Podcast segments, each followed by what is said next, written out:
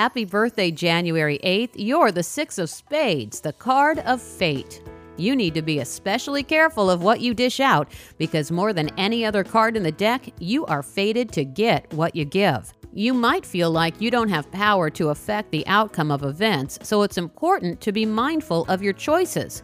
You're here to learn the responsibility of power, although your card sits in the Neptune line, which could make you prone to escapism through drugs, alcohol, or sex.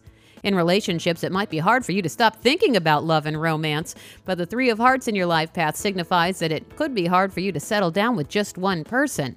Famous Six of Spades include former President Ronald Reagan, Elvis Presley, and cop slapper Zsa Zsa Gabor. The Birthday Cards of Destiny is based on an ancient fortune telling system that blends astrology and numerology with a deck of 52 playing cards. Learn more about this fascinating system and look up the birthday cards of the people in your life at birthdaycardsofdestiny.com. I'm Lisa Osborne on lisa.fm.